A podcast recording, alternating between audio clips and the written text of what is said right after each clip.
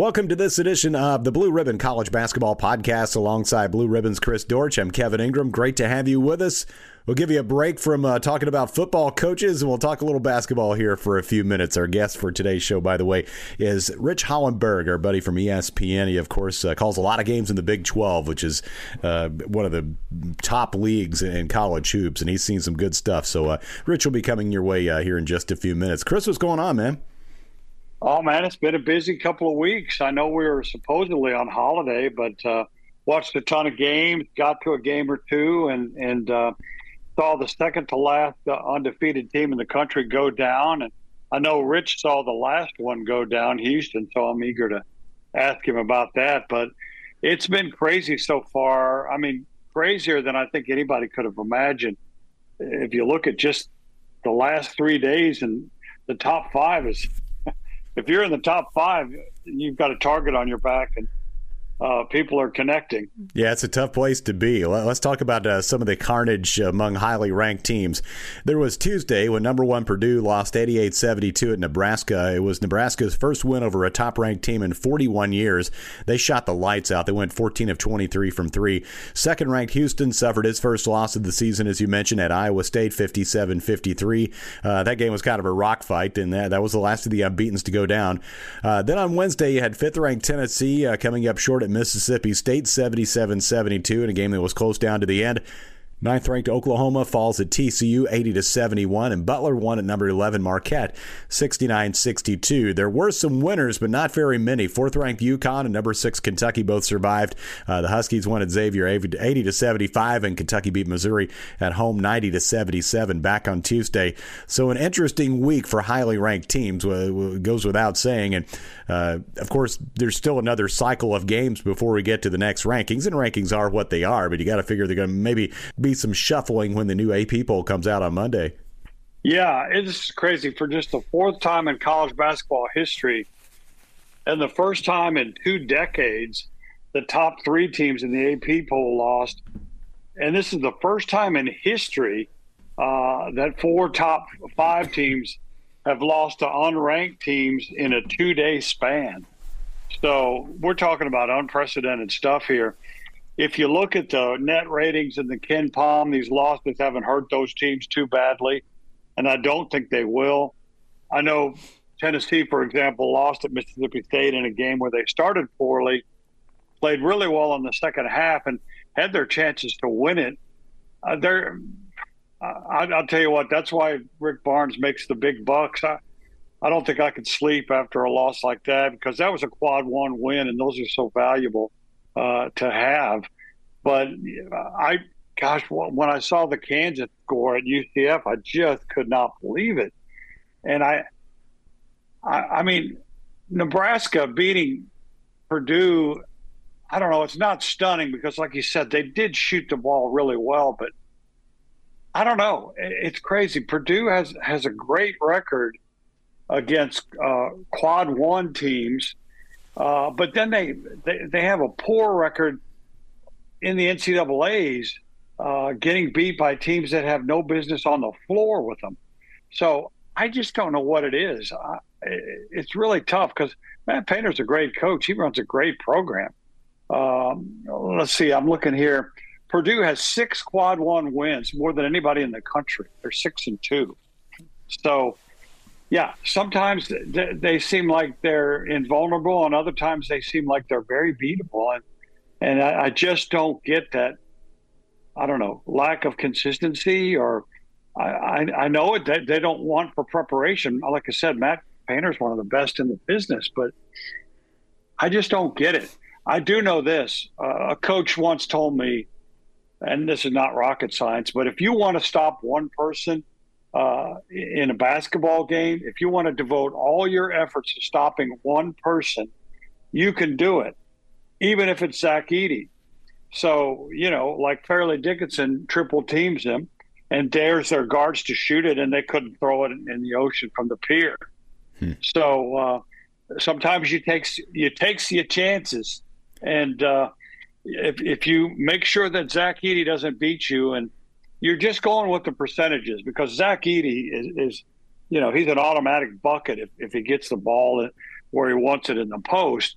And then you just take your chances. You go with the percentages and you hope that their guards miss three point shots. And, you know, when they get beat, that's usually what happens. I've watched a lot of SEC, uh, called a couple SEC games. Uh, of course, do the games for Vanderbilt. We saw Alabama at our place on Saturday to open up league play. Then we went to LSU on Tuesday. Um, a couple thoughts from that league. I, I, did see the Tennessee and Mississippi State game, and Volunteers uh, just uh, a bad turnover at the end when they, they still had a chance to, to get the game to overtime or or maybe potentially win. Uh, and by their smartest player, right? Exactly, exactly. And, and Mississippi Scobie, State just, I, just got I a knockaway. could not believe mm-hmm. that. I just where was he going with that? Yeah. Uh, Alabama's incredible. Alabama's looked pretty good so far. Uh, they blew out South Carolina on Tuesday. I, that team is always just so interesting to me the way they play for Nate Oats. Uh, everything's either right at the rim or it's three pointers, and sometimes they pass up shots right at the rim to, to shoot three pointers. They have a lot of bigs, but they're not really back to the basket, play down low bigs. They're they're the modern step outside and, and take long range shots. So um, I feel like the team maybe they're, they're very good, and Mark Sears is a fantastic guard. Uh, but maybe still a little bit of development to do uh, among their big guys, and they could be really good. I think by the time the end of the season gets here, Auburn is two and zero. Oh. Uh, Georgia um, beat Arkansas in that game last night as we record this, and Ole Miss handed Florida 103-85 beat down uh, down in Oxford. And I'll see Ole Miss on Saturday. Vanderbilt we go down there to play. Um, so some interesting results already in the SEC. What stood out to you so far? Well, I couldn't believe uh, the ease at which Tennessee handled Ole Miss. Uh, Chris Beard, I was in the post game press conference. He said they just kicked us, and if he wasn't on camera, he'd have probably said they kicked our ass uh, because they did. And then they went back, and and uh, there's another expression they use in golf after you've made a bogey, and when you smoke a drive on your next hole I am not going to say that one because we've got a clean rating on our show. but I think they had a little bit of that. Yeah. It starts with red. Right. And uh, I, I think they had a little bit of that when they laid it on Florida.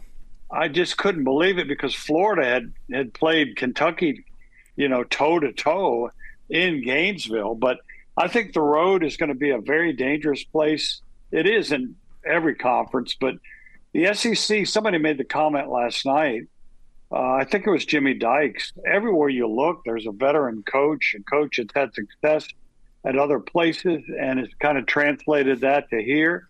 Even Georgia, uh, with Mike White, they had to literally rebuild the program after Tom Crean left and so many people transferred out.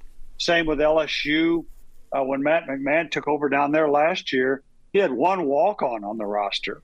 So, uh, you know, you saw them up close and personal. So, yeah, up and down the, the, league. And then next year they had Texas and Oklahoma, which are both ranked right now. So it's going to be brutal. I, I, think the I really like the net rankings um, as opposed to the, the old RPI because the, the, net takes a lot of variables into consideration. And, and you look, and Tennessee was fifth going into that loss at Mississippi State last night, and they only dropped to sixth. So you know, a loss like that doesn't kill you in the eyes of the NCAA and its selection committee. So there's just going to be a lot of losses. There, there's just so many good conferences, and they're going to be even better next year as conference shifting just goes on steroids and blows up. Yeah, I was thinking, uh, you know, and we're talking about getting ready to talk about the Big Twelve, and that that league has added some teams. They're going to add some more. It's going to take me a while just to figure out who is where. I mean, we we know all the shifting that's going to take place, especially with the demise of the Pac-12. But it's going to take a little while just to get used to all these teams being in different places and, and, and really different and, and strange places uh, from where a lot of them have been traditionally. So, yeah, that's coming down the road, but uh, one more season of it like it is. And you mentioned Tom Crean. I saw him on the football game the other night when uh, Michigan won the national championship. He, of course, um, is married to Joni Harbaugh who is, right. who is Jim Harbaugh and, and, John Harbaugh's sister and Jack Harbaugh's daughter, and uh, they met when they were all at, you know during this their dad's days at Western Kentucky, uh, and, and, Tom Crean was an assistant coach back then. That's crazy. Uh, by the way, I have a list of next year's roster if you want.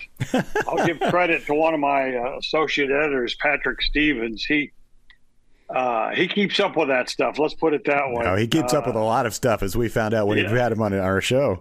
He really does, to an obsessive degree. I, I wonder about his, his health. No, I'm, I'm, I'm kidding. He, yeah. he, has got better stuff to do. He loves baseball too, and uh, but he sent me a list, and I I put it into our format. I'll send it to you if you want. It, it's it's insane. Uh, I got to looking at it, and, and I'm like, holy holy God, Cal and Stanford are going to be in the Atlantic Coast Conference. This is ridiculous. What would Bill Walton say? it's not the Conference of Champions. but they're on the wrong ocean. Right, uh, wrong coast. Uh, the Wooden Award midseason top 25 came out this week. We talked about Zach Edey a moment ago. He leads the way, of course, from Purdue. He would be only the second two time winner. He's averaging 22 points and 10 rebounds, has nine double doubles. The only other winner twice of that award is Ralph Sampson back in the early 80s in 82 and in 83. Another big guy and uh, over seven feet, and he was a great player at Virginia, of course, All American there. But yeah, he won the Mid Wooden Award twice. Also, Kansas, uh, Kevin McCullar and Hunter Dickinson, Kyle Filipowski from Duke. Duke, R.J. Davis, and Armando Bacot from North Carolina. A couple freshmen are on there. Kentucky's Reed Sheppard and Ja'Kobe Walter of Baylor, and also Kentucky's Antonio Reeves. So uh, a few of the highlights from the uh, Wooden Award midseason top 25. Yeah, Edey's my guy right now, barring an injury or or some kind of catastrophic collapse, which I don't see happening. He's really elevated his game. He seems more mobile than he ever has been. One thing I was surprised to see, Dalton Knecht of Tennessee made the list, even though he had kind of struggled once defenses started. That 37 point game at North Carolina kind of hurt him. Hmm. But last night he went crazy on Mississippi State, scored 27 points any way you, you wanted, you know, uh, four three pointers, including a drive and a dunk. Dunk, yeah, he can throw it down, and he's got a mid range game. So I don't think he can win the award, but it was kind of surprising to me that that he made the cut. He does have a chance to win the Jerry West Award for Small Forward of the Year. Uh, I mean, uh, the uh, the Dr. J Award for Small Forward of the Year. If he keeps on playing like he did last night, he was unbelievable. And uh, so, yeah, it, it's interesting to see.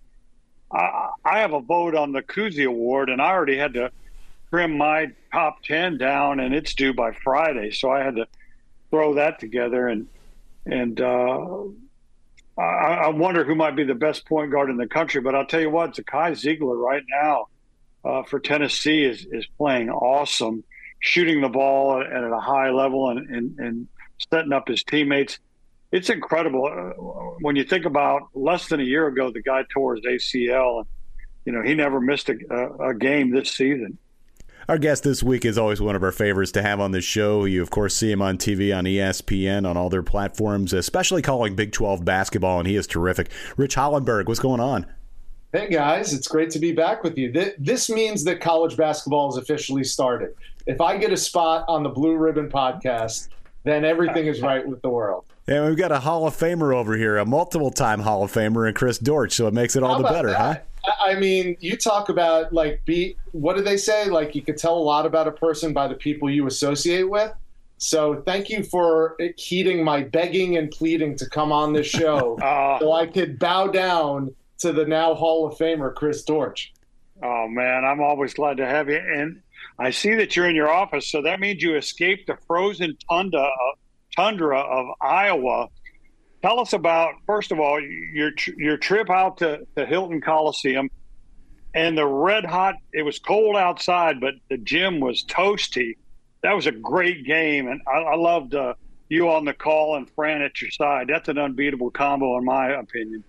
Thank you. I appreciate that, Chris. It, listen, Hilton Coliseum is one of I would say I, am not going to put a number on it, but it's on the very short list of best home court atmospheres and advantages in all of college sports.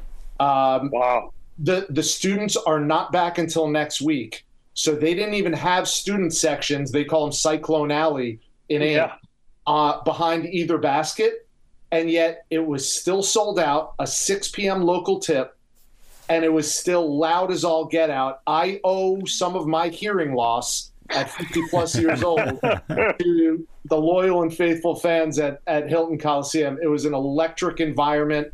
Um, another chapter was added to what is famously known as Hilton Magic, and uh, I was glad to uh, to get the call out of the way when Milan Momcilovic hit it, and then Fran, as he always does, punctuated it perfectly uh, on the replay because that kid, despite being a freshman, works on that shot. We see yeah. every time we're there in practice.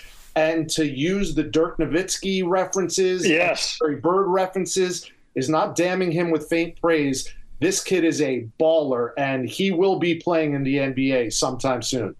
Man, that shot was incredible. I, he he was heavily guarded, and he just tossed it in. Unbelievable. Yeah, uh, and when you say heavily guarded, that was the theme of that night, and uh, I think that you could put it in in a bottle and say, if you think defensive basketball is boring, watch this game because those are two of the most ferocious defenses. The score was in the 50s, and I and hopefully everybody watching was on the edge of my seat the whole night. That was a great game to watch. Again, you guys did a great job calling it. Um, is the Big 12 going to be the same meat grinder it's been the last five years or so? Oh, dude, it, it's going to be worse. I mean, for the for the teams, it's better for us as fans. Yeah. You take the best conference in basketball over the course of, I, I would say, going on five years now. Uh, at least numbers prove out year after year that the Big 12 is the best conference in basketball. They have elite at the at the high end, Kansas being the top name in that group, but the depth. And I wouldn't go as far this year, Chris, to say that there is no floor in the Big 12. Last year, the final year of only 10 teams being in, you can make that claim. Even the Texas Techs and the West Virginias, who really struggled last year, you put them in a non conference or a tournament type game, and nobody wants a piece of those teams.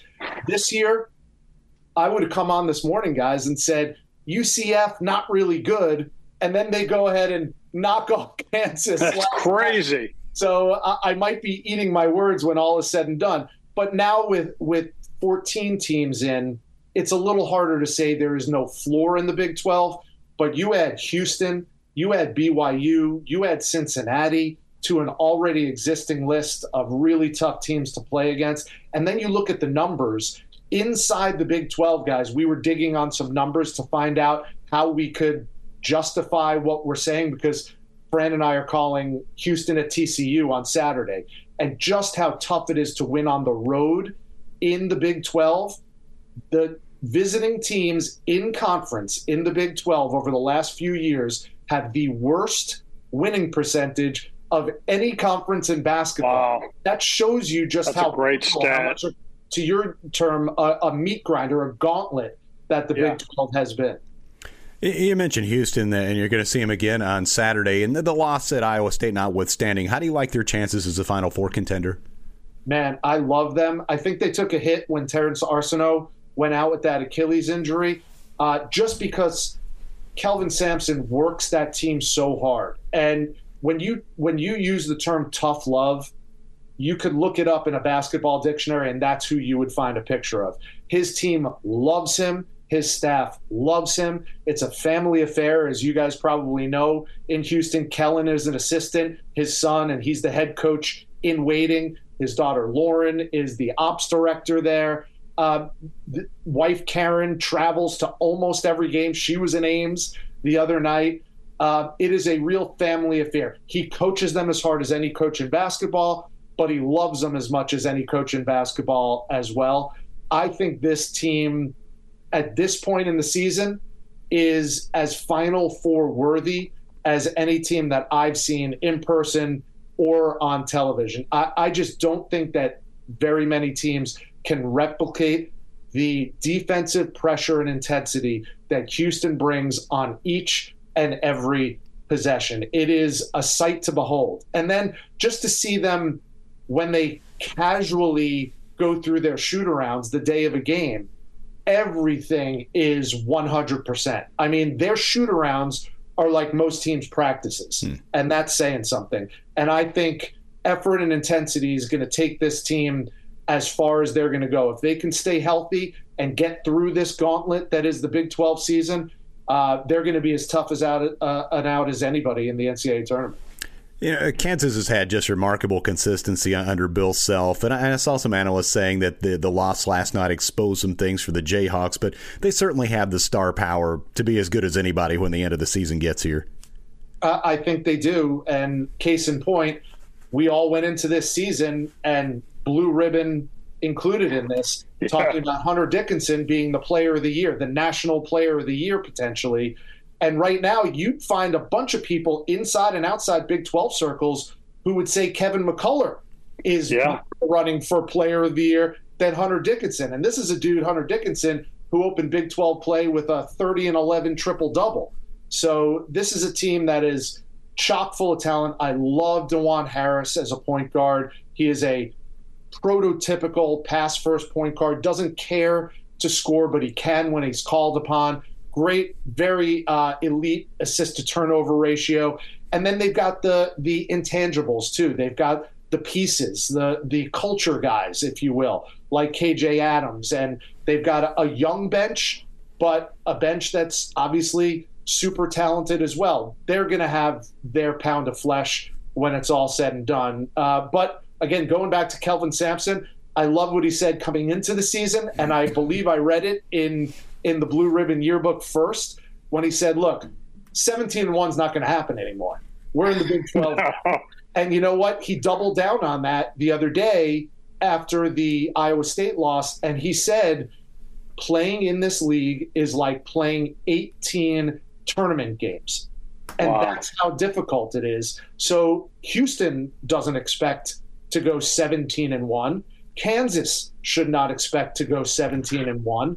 Um, uh, you know, a five loss, six loss Big 12 champion is certainly not out of the realm of possibility, especially this year with 14 teams instead of 10. Right. Rich, before you joined us today, Kevin and I were talking about next year.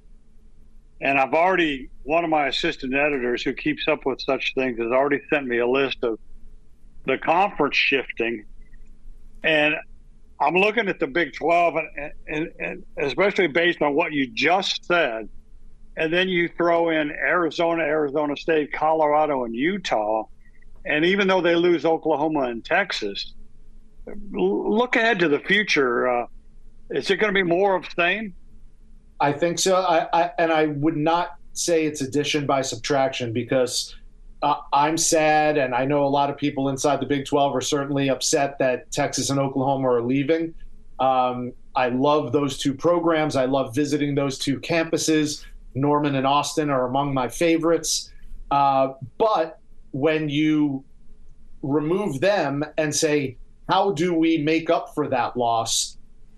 How could Brett Yormark do any better than yeah. bringing in the two Arizona schools and Utah and Colorado? I mean, you look at those schools in terms of their competitiveness right now, they'll be better by virtue of being in the Big 12. And I think the Big 12, to answer your question, will be better moving forward. Uh, Arizona is a staple. It, they're not a blue blood, but I would put them in that group right sure. below a blue blood. Arizona State and Bobby Hurley. I think Bobby won his 150th game as the Arizona State head coach, if I'm not uh, mistaken, recently. Um, he's gonna his recruiting will improve because of that. Utah is a tough out, seemingly year in year out, and now Tad Boyle's got Colorado playing really good basketball again. Um, I love the fact that you reignite, if you will, a BYU Utah rivalry within That's... the conference. Uh, so a lot of things are added by virtue of those four teams coming in, despite the fact that you're not going to, you know, shy away from the fact that losing Texas and Oklahoma is a hit that the Big 12 is taking, if nothing then because of the history that they bring to the Big 12 conference and the rivalry that they have between those two schools. Well, our show is always better when we have Rich Hollenberg with us. Thanks as always for the time and uh, safe travels. Look forward to catching up with you again down the road. You guys are the best anytime. And again, Chris, a hearty congratulations to you on the Hall of Fame nod. Thank you, good sir. Well, that was Rich Hollenberg, and we always enjoy having him on our show. Of course, a terrific play by play announcer for ESPN. You'll see him on Big 12 games, including coming up this weekend, as he mentioned, Houston at TCU.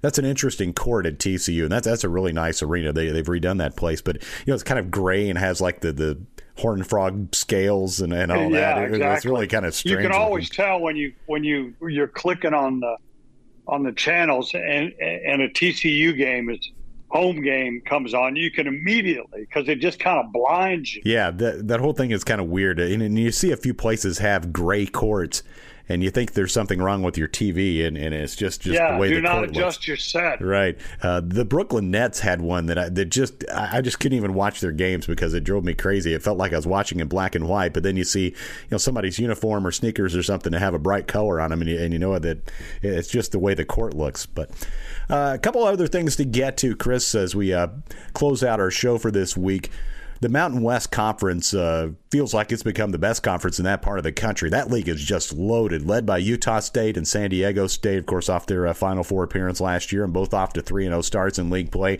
They have Nevada, they have Colorado State, Boise State is good. What do you see in that conference? Wow, I, I don't understand.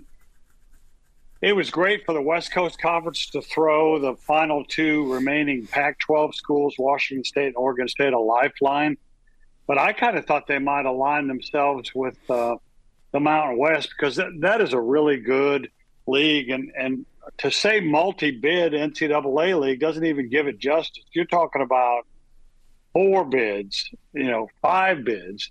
And you look at some of these teams. Last year, uh, Colorado State was injury plagued. This year, they got Isaiah Stevens back, one of the best players in the country. He was hurt last year for a time. They're 13 and 3, 24 in the net, 28 in palm. Utah State totally gutted uh, after a coaching change. Danny Sprinkle came in from from Montana State, took two of his best players with him. They're 13 and 1, 18 in the net. Uh, San Diego State, they're always San Diego State. They're number 21 in the net, and they've beaten Gonzaga on the road. And Nevada, where Steve Alford continues to do a good job. They were 22 and 11 last year. They've started out 14 and 1, and they're number 28 in the net. So uh, they've got two great guards in Jarod Lucas and Kenan Blackshear, who decided not to go into the portal and stay in Nevada. So uh, I know we're going to talk about the portal later. Sometimes the portal can give us, and and uh, sometimes it taketh away, and, and sometimes uh, nobody even getteth in it. and, and, and, so uh, it's a good thing that for Nevada that their two guards stayed at home. And but the the Mountain West is a great league. I uh, I, I think they're on CBSSports.com, and, and my provider does not offer that, and that bums me out. Yeah, I watch some of their games on uh, CBS Sports Network. They they show them late at night. I'm usually flipping around looking for some, some more ball to watch when uh, some of the other the yeah. you know the early two windows of games are over with. I was like, oh, I think I'll flip over here and see what else I can come up with. Really, the big story in college athletics this week was Nick Saban retiring as Alabama's football coach on Wednesday. And some of the discussion centers around the business of college athletics these days with all the transfers and paying players through NIL it, makes you wonder how much of a factor that is. And guys like Nick Saban or Coach K or Roy Williams or Jay Wright calling it quits. There is an age factor in wanting to enjoy life, and having made a lot of money certainly uh, makes it easier to step away from those jobs. But how do you look at, at those factors in terms of just how things are done in college sports and how much it's changed, and some of those old school guys just not really wanting to to do all that anymore? Well, first of all, kudos to my buddy Chris Low, ex of the Tennessean in Nashville. He and I, when I was at the Chattanooga paper and we covered Tennessee, we traveled to a lot of games together. And he's a bird dog reporter. He broke Nick Saban's retirement. And in his story, he pointed out that apparently Nick has grown weary of the NIL uh, and the portal. And it's really like free agency and uh, Lord knows Alabama can still recruit with the best and and handle their business that way. But it's something that, that Nick Saban just wasn't comfortable with. And obviously he's not going to hurt for money. He was making eleven million dollars a year. I know it's tough. Uh, you know, I've probably got more year. I know I've got more years uh, uh, behind me than ahead of me in terms of uh, not only this business but of teaching. And I hate to think about stepping away and and not working with young people who I think really need our help these days. And I'm sure that that weighed on him. But uh, if you look at it, and, and, it's it's been prevalent in basketball too. Jim Boeheim finally hung it up. Coach K hung it up. Roy Williams hung it up. And I don't think there's any question that the rule changes of NIL and uh, the portal, and now apparently the portal is just going to be willy nilly with this court ruling. Yeah. Uh, Two time transfers were immediately granted eligibility. You saw one, uh, Jalen Cook down at, at LSU, and I'm not even sure that's fair. But if the NCAA can't legislate and there's the fear of of of, uh, of litigation, uh, there's going to be no rules. It, it's just going to be, you know, a lot of coaching buddies of mine have already referred to it as the wild, wild west, and it's going to be the wilder, wilder west. Uh, and uh, for that reason, I don't blame Nick Saban, and and he's done all you could possibly do I don't think anybody can match seven national natties. Do you? No, especially in this day and age, uh, it's pretty remarkable what he's accomplished. Just think about how competitive the SEC is, and just a, a chance to get into those playoff situations yeah. to begin with, and then to win big once you get there. Uh, I, I, don't think anybody will ever match uh, what he accomplished there in, in the 17 seasons at Alabama. Uh, it was funny. We were at LSU on Tuesday. We we played uh, with Vanderbilt, we played at LSU Tuesday night, and uh, the Pete Maravich Assembly Center is right next to Tiger Stadium. And this was before any of the Saban stuff went down. I was thinking about when I work sidelines. I've been there a couple times to work games and doing sidelines on the field, and uh, it was when Nick Saban was coach at LSU, and and I was going over to ask one of the uh, staff members for LSU, their their game captains. Uh, just kind of get the list of captains so that when I go out to do the coin toss, if I need to fill a little time, I'll have the captains and I, I can use that uh, before they actually perform the coin toss.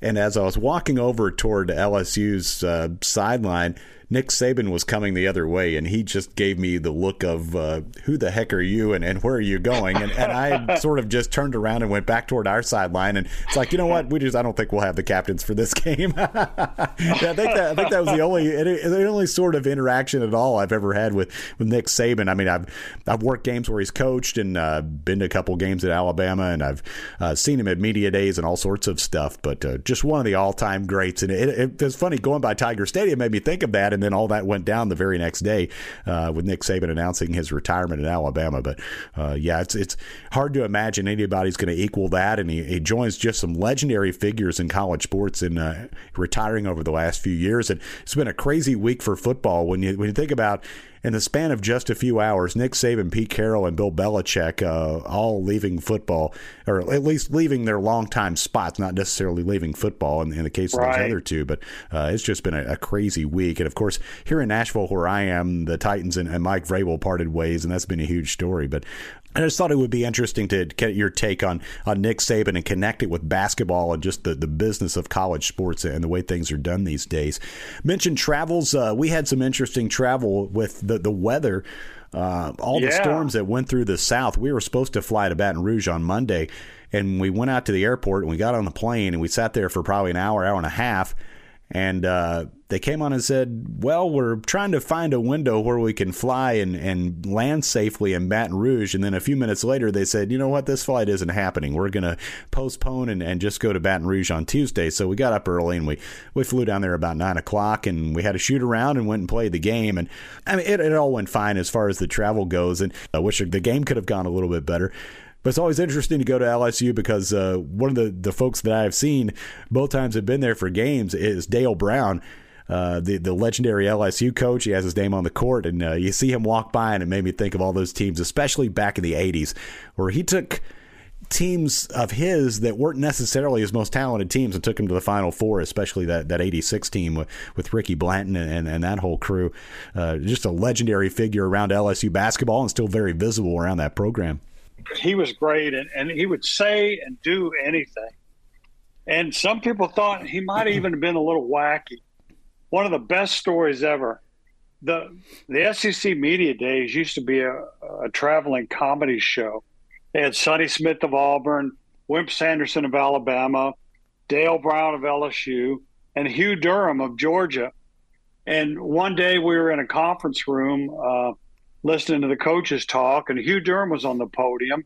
And all of a sudden, this air conditioner went on, and it made this huge noise.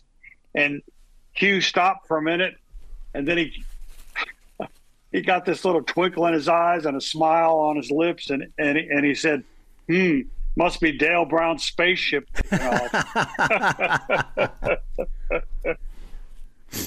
so yeah, it's it's funny what you can see when you travel on the road. Uh, uh, there's always uh, memories uh, to be had with veterans like you and I that have that have logged our share of miles. Yeah, we sure have. We've uh, we always like you're saying we've been in some gyms, and, and that we have, no question yeah. about it. Chris, always a blast. Uh, again, as Rich Hollenberg said earlier, congratulations on the Hall of Fame. Really looking forward to uh, you. your, your induction coming up in April at the Final Four. But uh, gracious of you to, to accompany me. Yes, yes, it's going to be awesome. Speaking of road trips, we're making a cross country journey. It's going to be awesome, and uh, that, that yeah, might be a man, podcast in itself. Might have to record our show from from out there. Uh, that that would be fun to yeah. do. That'll do it for this edition of the Blue Ribbon College Basketball Podcast. He's Chris Dortch. I'm Kevin Ingram, and we'll talk to you next time.